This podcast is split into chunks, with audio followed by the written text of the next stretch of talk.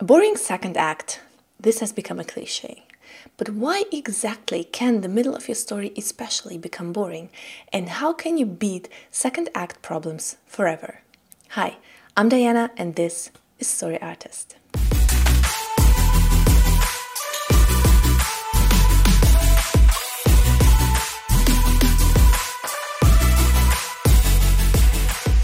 Welcome to yet another episode of the Story Artist podcast, and we will be discussing principle number six of the Power of Storytelling series. And I hope you're excited because many authors are afraid of the middle, and there's really no reason to be. Because if you can grasp the power of this principle and the simplicity of it at the same time, you will never again have problems with the dragging and boring middle, be it in novels, in short stories, even in emails where you're afraid that people just skim over the middle of your email and will never read the whole of it and so will never understand the ending.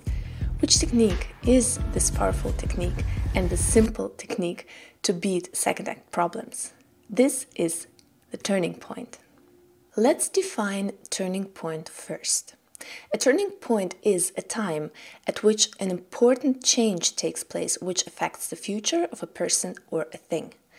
Keyword is an important change. So something has to change and it has to be important. It has to have an effect, an irreversible effect on the future of a thing or a person. This is what it's all about. The turning point is about an important and irreversible change.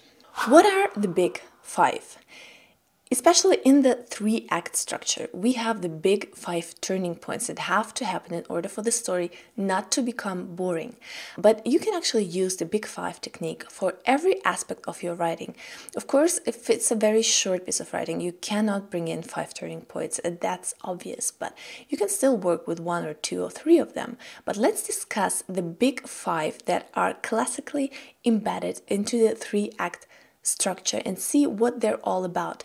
You can use one of those and or use several of those and integrate them into every piece of content you do, be it email, be it even a sales page, for example.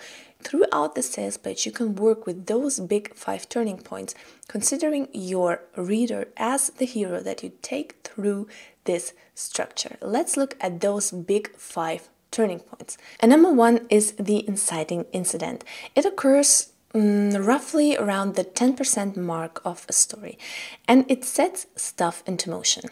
It's still not like the big, big turning point that is to come as the second one.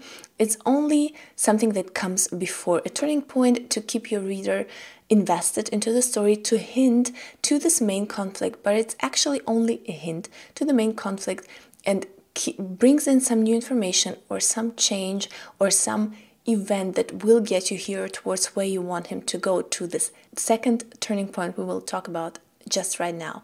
It's one of the smaller turning points of those big five because the next one is actually one of the biggest and the greatest turning points ever, and it's number two. And number two is this main huge turning point, first huge turning point of your story.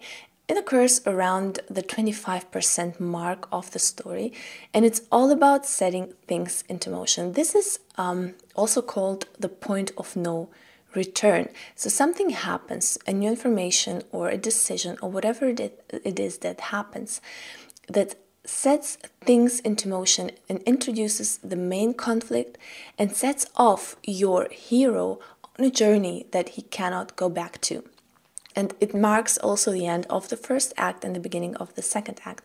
Or some people like to talk in four parts, not three acts, and it marks the ending of the first part of your story. Um, because in the first part, we are in the ordinary world. We are talking about the ordinary life of your hero. And here at the 25% mark, approximately, we have this turning point this change that is the point of no return.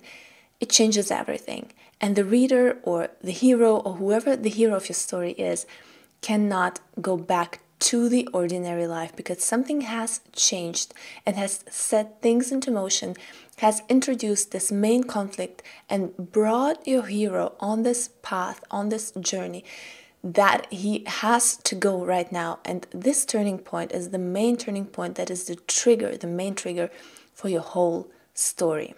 Because if you look at how long the parts are, the second act is actually the longest act.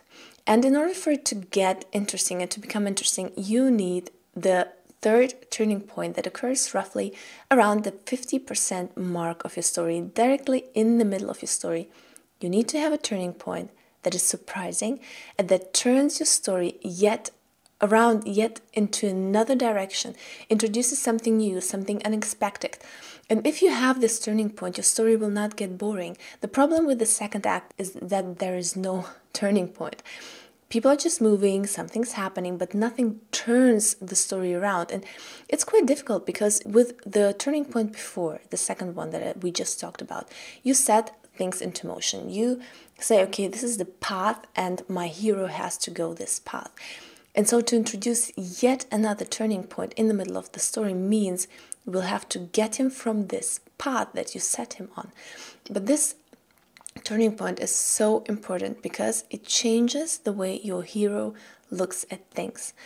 Consider it like this so, the first part uh, or the first act of your story is the um, ordinary world, the normal life.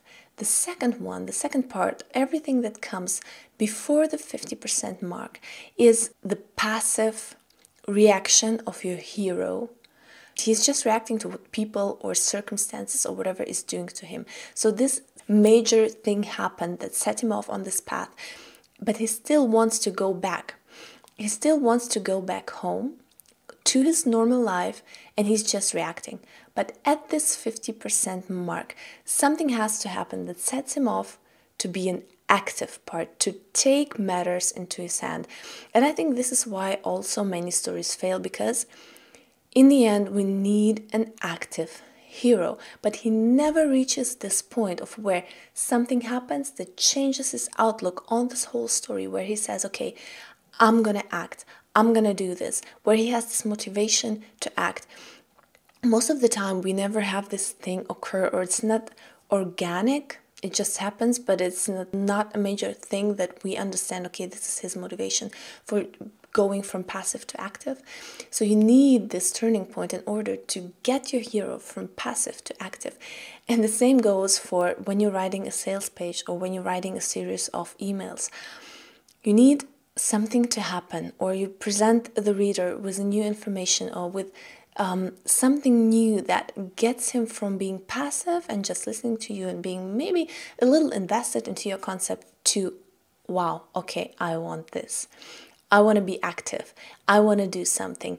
I want to be proactive with this and I want to know how to do this. And if you can manage this, it's a huge thing.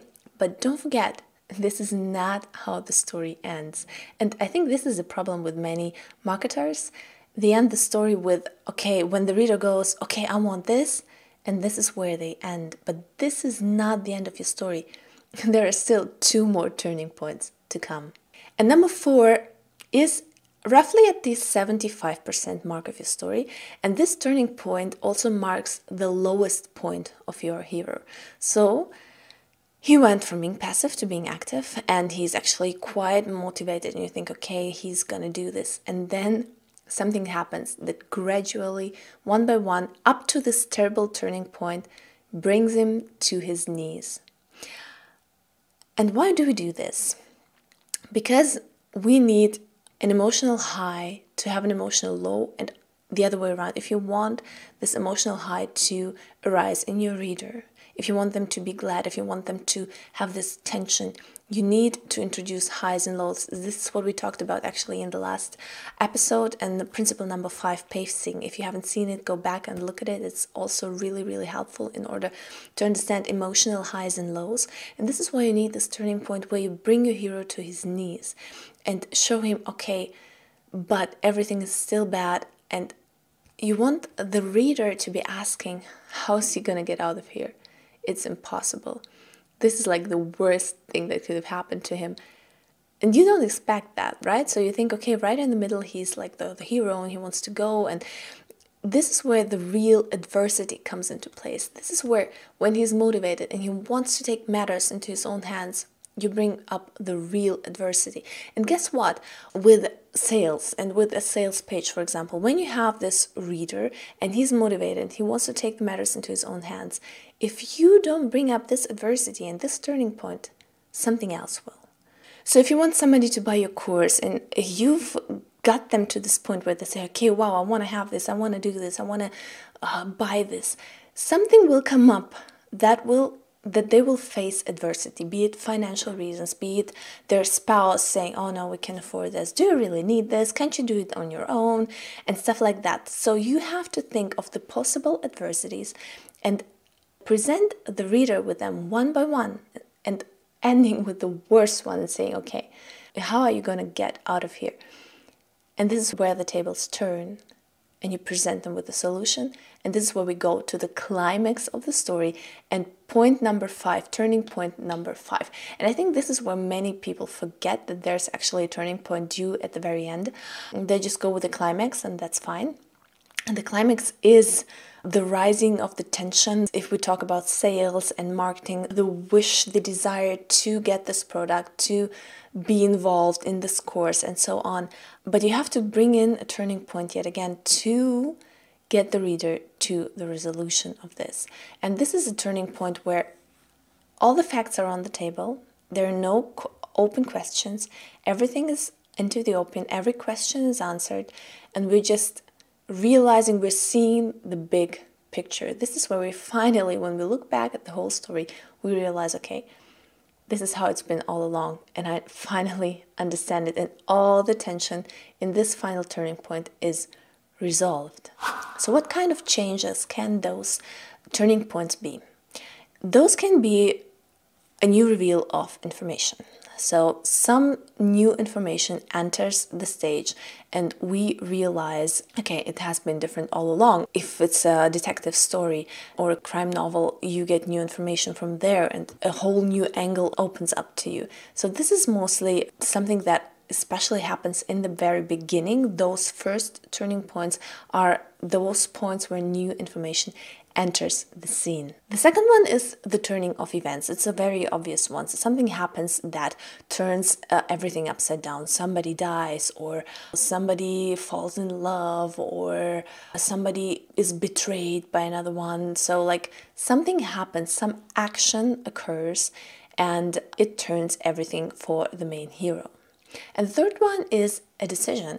So a turning point can also be a decision, definitely. It doesn't have to be this major thing of death or betrayal. It can be a, a simple decision of your major character to say, okay, I'm gonna do this. I'm gonna do something that I've never done before and go away from my ordinary world, my daily life and try something new. So a decision can also be a turning point, but it has to be obviously it has to be motivated. It just can't come out of the blue, so you have to set up this decision. A turning point can also be a reveal of character those are actually quite interesting ones. So, if you're writing fiction, especially, you can reveal uh, the truth about some characters. So, someone we thought was a friend is in fact a foe, or the other way around, someone who we thought was an enemy is actually somebody who's helping us and can be our friend. And you can do the same thing with sales if you're talking about, like, say, some kind of products or some kind of stuff. Like, when let's say you want to sell something that will help people be more productive and be less distracted by technology. And first, we think technology is the enemy, but in your argumentation, in your turning point, you say, you know what? Technology is not the enemy. Technology is neutral and it depends on what you do with it. And it can also be your friend. And this is kind of like a turning point so where you start off with letting people think that something is like that, but then it's completely different. And this is actually something that is um, reserved for the latter turning points in the climax and in the absolute low point is the revelation of some deeper truth. Especially in theme, and we're going to talk about theme later on with the principles. The revelation of a deeper truth is something that your hero understands in the depth. It's some principle, it's some system. And it's actually, I think, also very important for sales that you let your uh, reader and uh, your customer understand some, some deeper truths some principle you're building everything you're doing on your story, the story you're telling, be it with your fiction, nonfiction, or sales. Those are the things that we can use to create turning points in our stories. And I think this actually applies a lot to sales and marketing. Don't take your reader just there but take them there with turning points. Introduce turning points into your sales pages, into your marketing, your blog articles, your emails, or email your series of emails probably. Try to get away from this linear thinking. I think this is where we often stuck, especially when it comes to smaller things in content or to nonfiction and sales, that we say, okay, I want to get my reader, my customer from A to B. And that's it. We draw a straight line from A to B and we're done. And this is why all of these things are actually sometimes so boring. And if you want to stick out from this, and if you want to do something different and get your reader through the middle of your sales page, in the middle of your email, try to think in a non linear way. Try to think from, okay, I have A, I have B, and I want to get the reader, the customer, from A to B, but I won't do it in a linear fashion. I will go from A to to C to D to F to E, and then I will go to B. Okay, and I think if you just switch this thinking a little of okay, I'm telling a story, I want to go from A to B. Yes, but how do you go from A to B? Don't go there in linear fashion. Instead, introduce the big five, or if it's a short content two or three turning points and decide where you're going to introduce them, what kind of turning points they're going to be, and how you can use them in order to still get your reader from A to B, but in a more interesting fashion. And I hope this was helpful, and I see you next time in the next episode. Thank you for listening, and don't forget to subscribe and to rate my show if you're listening on uh, every podcast app or if you're watching YouTube. Please subscribe and please let me know in the comments if you'd like me to improve anything. If you have any questions, I'm happy to answer them. I see you next time.